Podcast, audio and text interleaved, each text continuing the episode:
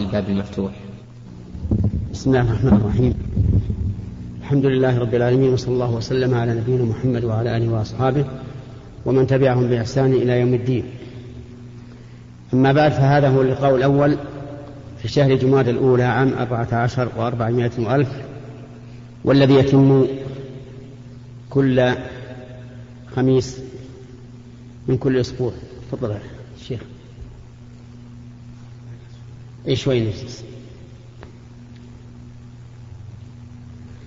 نسأل الله سبحانه وتعالى أن يثيب الجميع على ما يقدمونه من بحث عن العلم والتعلم ونبشركم جميعا بأن النبي صلى الله عليه وعلى آله وسلم قال من سلك طريقا يلتمس فيه علما سهل الله له به طريقا إلى الجنة. فنسأل الله أن ييسر لنا ولكم ذلك بمنه وكرمه. في هذا اليوم نتكلم بشيء يسير ثم نعتذر إليكم لأن لدينا شغلا خارج البلد. فنقول إن الله سبحانه وتعالى قال في كتابه ويل لكل أفاك أثيم. والأفاك هو ذو الإفك والإفك هو الكذب. ويروى عن النبي صلى الله عليه وعلى آله وسلم أنه قال كفى بالمرء كذبا انتبه أو تكتب كفى بالمرء كذبا أن يحدث بكل ما سمع. يعني معنى ذلك أن الإنسان الذي يحدث بكل ما سمع فإنه سيثقل كاهله بالكذب. لأنه ليس كل ما قيل وكل ما ينقل يكون صدقا. بل كثير من الأخبار ولا سيما مع الانفعالات والعواطف يكون كذبا ويزاد فيه وينقص.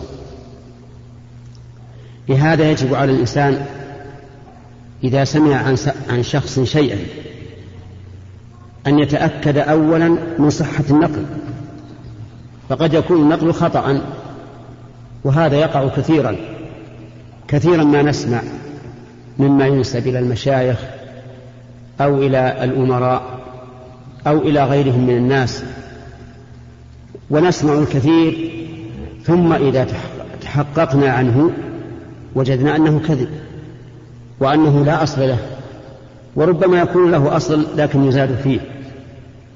وهذه محنة عظيمة. فيجب أولا أن نتحقق من صحة النقل.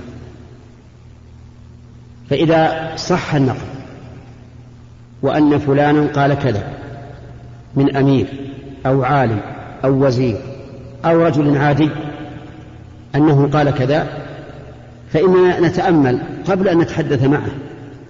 نتأمل هل لكلامه وجهة نظر؟ هل هو اجتهاد يخطئ فيه ويصيب؟ وقد نكون نحن مخطئين وهو المصيب. نتأمل قبل أن نتجاسر على الكلام معه بإنكار ما نسب إليه أو ما أشبه ذلك. وكثيرا ما ينقل الشيء ويكون النقل صحيحا.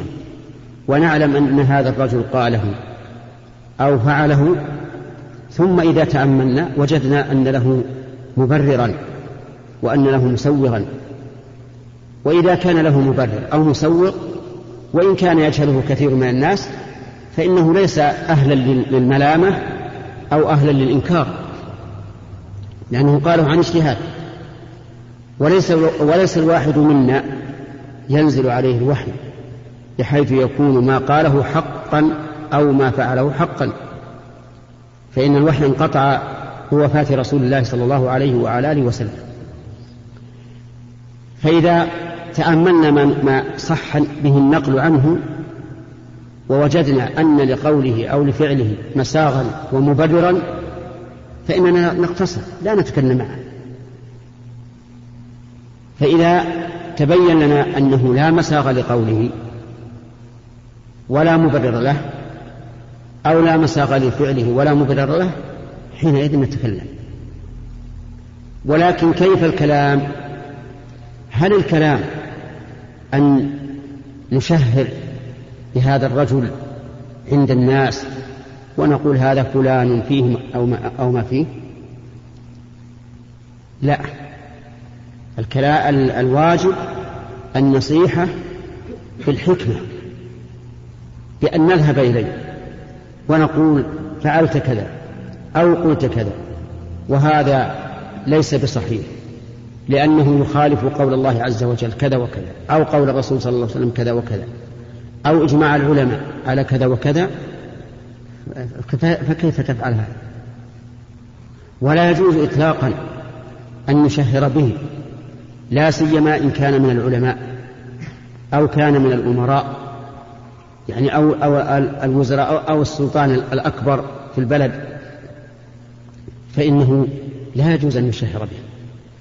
لأنك إذا شهرت بخطأ عالم من العلماء. فأنت في الحقيقة أسأت إليه شخصيا كما تسيء إلى سائر الناس. ولكنك أضفت إلى هذه الإساءة إساءة إلى العلم الذي يحمله والشريعة التي يتكلم بها. فإن العلماء إذا سقطوا من أعين الناس لم يبق لقولهم ميزان ولم يثق الناس بقولهم وحينئذ يذهب جزء من الشريعة على يد هذا العالم الذي أخطأ مرة واحدة ولا أحد معصوم من الخطأ فيضيع بالتشهير به مصالح كثيرة. وهذا جناية عظيمة. ليس على الشخص نفسه بل على الشخص وعلى ما يحمله من شريعة الله عز وجل كما هو معلوم.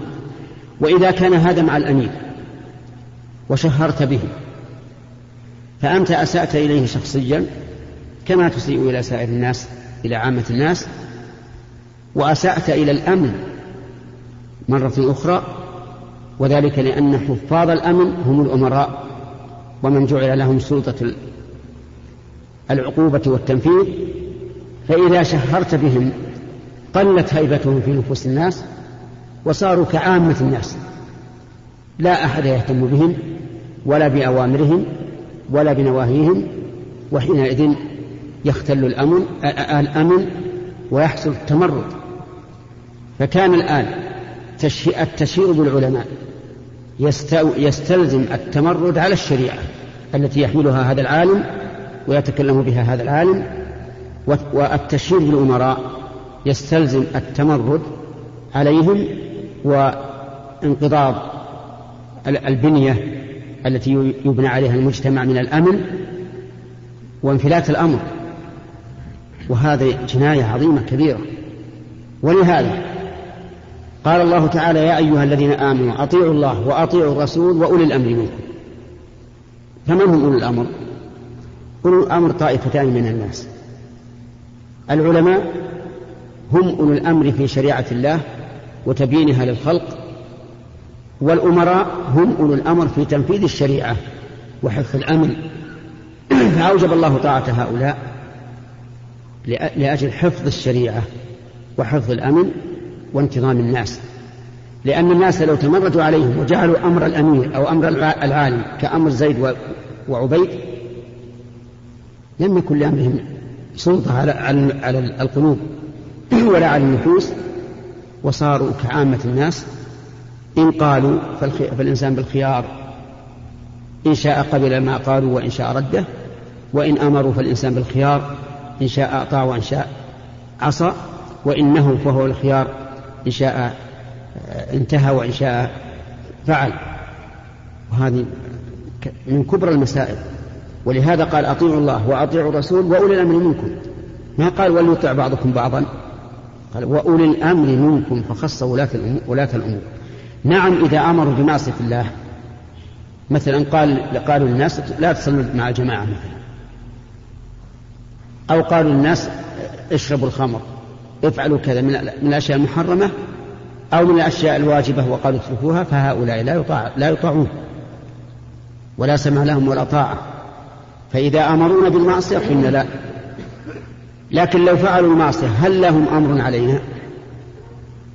الجواب نعم. لهم أمر علينا وإن فعلوا المعصية. لو كانوا يعصون فلهم أمر فلهم أمر علينا ولا فلهم أمر علينا ولهم طاعة علينا. لأن الرسول عليه الصلاة والسلام أمر بطاعة ولاة الأمور حتى وإن رأينا منهم ما نكره وأمر بطاعة ولاة الأمور حتى وإن ضربوا الظهر وأخذوا المال. وكونهم يعصون الله معصيتهم عليهم ليس علينا منها شيء. لكن إذا أمرونا مباشرة قال افعل هذه المعصية أو اترك هذا الواجب قلنا لا سمع ولا طاعة. لا سمع ولا طاعة. وما يروى أن عمر بن الخطاب رضي الله عنه, أمر بأمر فقال بلال رضي الله عنه لا سمع ولا طاعة لأن عليك ثوبا جديدا أو ثوبين فإن هذا لا أظنه يصح لأن عمر له من الهيبة ما لا يمكن لبلال أن يتكلم بمثل هذا أمام الناس. ثم لا إن, إن, إن بلال رضي الله عنه له من أو عنده من احترام عمر ما لا يمكن أن يتكلم بمثل هذا أمام الناس. ثم لو فرضت صحته مثل الشمس فلعل بلالا قال ذلك لأن من الناس من انتقد عمر بهذا الفعل فأراد بلال أن يبين عمر رضي الله عنه السبب الذي جعله يكون عليه ثوبا جديدا أو ثوبين حتى يزول الإشكال الذي وقع في قلوب بعض الناس. أما أن يعلن إنكاره أمام الملأ وعمر من؟ من هو عمر؟ ومن بلال؟ فهذا بعيد جدا ولكن إن صح فوجهه ما قلت أنه لعله سمع. سمع من يتكلم بهذا الكلام فأراد أن يبرئ ساحة عمر مما يتكلم الناس به. على كل حال آه، يجب علينا إزاء ما نسمع من الأخبار يجب علينا واخفض. السلام. يجب علينا أمور ثلاثة مرتبة. الأمر الأول ما هو يا أخوان؟ ما هو الأمر الأول؟ لا لا. إزاء الخبر. الأمر الأول التثبت. والأمر الثاني التأمل. عليكم السلام. يلا حي يصبح بالخير والعافية. الله يحييك. الله يحييك. عليكم السلام. الله يحييكم كيف حالكم الله يحفظكم الله يبارك فيك. الأمر الأول التثبت. ثم التأمل. هل لهذا لما صح عن هذا وجه ومبرر؟ الأمر الثالث إيش؟ المواجهة والنصيحة دون التشهير والإعلان. ولا سيما إذا كان الإنسان من من ولاة الأمور من عالم أو أمير أو نحو ذلك. وبهذا نسلك سبيل السلف الصالح رضي الله عنهم ويحصل الخير الكثير.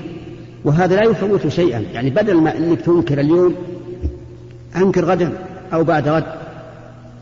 نحن لا نقول لا تتحرك تحرك.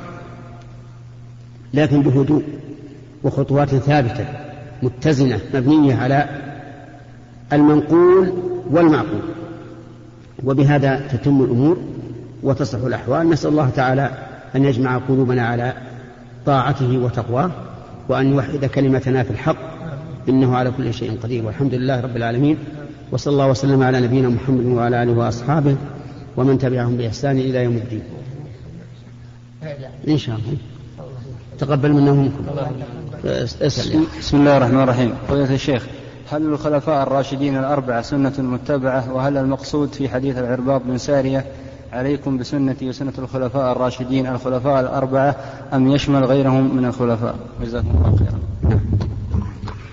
الخلفاء الأربعة هم أبو بكر وعمر وعثمان وعلي باتفاق المسلمين. وهم خلفاء راشدون لا شك. ولا سيما أبو بكر وعمر لأن الرسول عليه الصلاة والسلام قال إن يطيعوا أبو أبا بكر وعمر يرشدوا. وقال اقتدوا بالذين من بعد أبي بكر وعمر. ولهم سنة متبعة لا شك في هذا بأمر النبي صلى الله عليه وعلى آله وسلم. لكن سنة الرسول صلى الله عليه وسلم مقدمة عليه. إذا ثبتت السنة عن الرسول عليه الصلاة والسلام فلا عبرة بقول واحد منهم ولا بقول جميعهم مع أن هذا قد يكون من المستحيل أن يتفقوا جميعا على مخالفة سنة الرسول صلى الله عليه وسلم. أما أن تخفى على بعضهم السنة فهذا قد يقع. وها هو حديث الطاعون. حين سافر عمر بن الخطاب إلى الشام وفي أثناء الطريق قيل له إن إن فيه طاعونا. فتوقف رضي الله عنه. واستشار الصحابة من معه. من المهاجرين والأنصار ولم يكن عند واحد منهم أثر عن النبي صلى الله عليه وعلى آله وسلم ولكن استقر الرأي على أن يرجع إلى المدينة وأن لا يخاطر بالمسلمين. فأذن بالرحيل. فجاءه أبو عبيدة عامر بن الجراح رضي الله عنه الذي قال فيه النبي صلى الله عليه وسلم أمين هذه الأمة أبو عبيدة عامر بن الجراح وكان عمر بن الخطاب يجله ويقدره حتى قال حينما طعن لو كان أبو عبيدة حيا لجعلته الخليفة من بعدي لأن الرسول صلى الله عليه وسلم قال هو أمين هذه الأمة. فقال يا أمير المؤمنين كيف ترجع؟ أتفر من قدر الله؟ قال نعم أفر من قدر الله إلى قدر الله. يعني إن, إن ذهبت إلى الشام فبقدر الله وإن رجعت المدينة فبقدر الله. ثم ضرب له مثلا قال لو كان لك إبل في واد له عدوتان يعني شعبتان. إحداهما مخصبة والثاني مجدبة بأي بأي العدوتين ترعاهما؟ ترعاها؟ قال بالمخصبة. قال أبي قدر الله؟ قال نعم. إذا تركت المجدبة بقدر الله ورأيت المخصبة بقدر الله فاقتنع. وفي أثناء ذلك جاء عبد الرحمن بن عوف رضي الله عنه وقال وكان قد ذهب في حاجة له. فقال سمعت رسول الله صلى الله عليه وعلى آله وسلم يقول في الطاعون إذا سمعتم به في أرض فلا تقدموا عليها وإذا وقع وأنتم فيها فلا تخرجوا منها فرارا منه. فلا ولا شك أن مثل هذا يسر به أمير المؤمنين ويسر به المؤمنون جميعا. فالحاصل السنة قد تخفى على بعض الخلفاء. فيقول قولا أو يفعل فعلا يخالفها من غير قصد منه. لكن كونهم يتفقون الأربعة على مخالفة السنة هذا بعيد ولا أذكر له مثالا. وأيا كان فإذا تعارضت سنة أي واحد من هذه الأمة مع سنة رسول الله صلى الله عليه وعلى وسلم فالواجب تقديم سنة الرسول صلى الله عليه وسلم. نعم. من هنا من هنا. كان عندك سؤال ولا كمان حسين بسم الله الرحمن الرحيم. والصلاة والسلام على رسول الله. وسلم وسلم. إذا كانت امرأة تزوجت رجل وهذا الرجل سافر إلى بلد آخر وغاب عنها سنين ولا تدري هذه المرأة إذا كان يعني إذا كان زوجها حي أم ميت. فهل تطلق منه أو تنتظره؟ أي نعم هي هي في الخيار. إن شاءت رفعت القضية إلى المحكمة وطلبت الفسخ ولها أن تفسخ. وإن شاءت بقيت معه حتى ينظر في الأمر. نعم. في سؤال؟ تفضل. آه، بارك الله فيك. بسم الله الرحمن الرحيم. الحمد لله والصلاة والسلام على رسول الله. أنقل لك يا شيخ آه، سلام شاب الرياض خاصة شاب حي النسيم وحي النظيم والسؤال يا شيخ يقول ما هو ميزان تكفير المبتدع أقول عليك وعليهم السلام. ومسألة التكفير يا إخواني مسألة كبيرة عظيمة. أشد من التحليل والتحريم. لأن التحليل والتحريم لا يؤدي إلى استباحة الدم والمال. والتكفير يؤدي إلى استباحة الدم والمال لأنك إذا قلت هذا كافر معناه أنه مرتد فإما أن يعود الإسلام وإما أن يقتل ويستباح ماله فالمسألة كبيرة ولهذا يجب على الإنسان أن يتقي الله عز وجل في نفسه وأن يحفظ لسانه عن قول عن قول فلان كافر أو فلان كافر أو ما أشبه ذلك. والتكفير لا بد فيه من شرطين. الشرط الأول أن نتحقق من الكتاب والسنة أن هذا الشيء كفر. إذا لم يتحقق لا يجوز أبدا أن نقول إنه كفر. لا بد نتحقق أنه كفر. لأن من, من الذي يكفر الناس ولا يكفرهم؟ من؟ من الذي يكفر الناس ولا يكفرهم؟ الله عز وجل هو الذي يحكم على عباده بالكفر أو عدم الكفر. فلا يجوز أن نقول هذا كفر هل عمل هذا العمل كفر أو هذا الرجل كافر حتى نتيقن من القرآن والسنة أن هذا كفر. هذه واحدة. هي المرتبة الأولى. الثانية أن نتحقق أن هذا الوصف الذي رتب الشرع عليه الكفر قد اتصف به هذا الرجل بحيث تكون الحجة قد قامت عليه وفهمها. ولكنه أبى واستكبر وقال إنا وجدنا آباءنا على أمة وإنا على آثار مهتدون. فإذا وجدنا رجلا مبتدعا سواء كان من المقلدين العامة أو ممن فوقهم لكنه ليس مجتهدا في بدعته داعية إليها فإننا لا نكفره حتى تقوم عليه الحجة. ويتبين ويبين له الأمر. فإذا بين له الأمر حينئذ نحكم بما تقتضيه دلالة الكتاب والسنة من كون هذه البدعة مكفرة أو غير مكفرة. فالمسألة خطيرة. واعلم أنه ربما يكون القول كفرا أو الفعل كفرا من فضلك. والقائل أو الفاعل ليس بكافر ولعله قد بلغكم قصة الرجل الذي أضل راحلته في في مفازة. ضاعت منه وعجز لا يلقاه وعليها طعامه وشرابه فما بقي إلا أن يموت. اضطجع تحت شجرة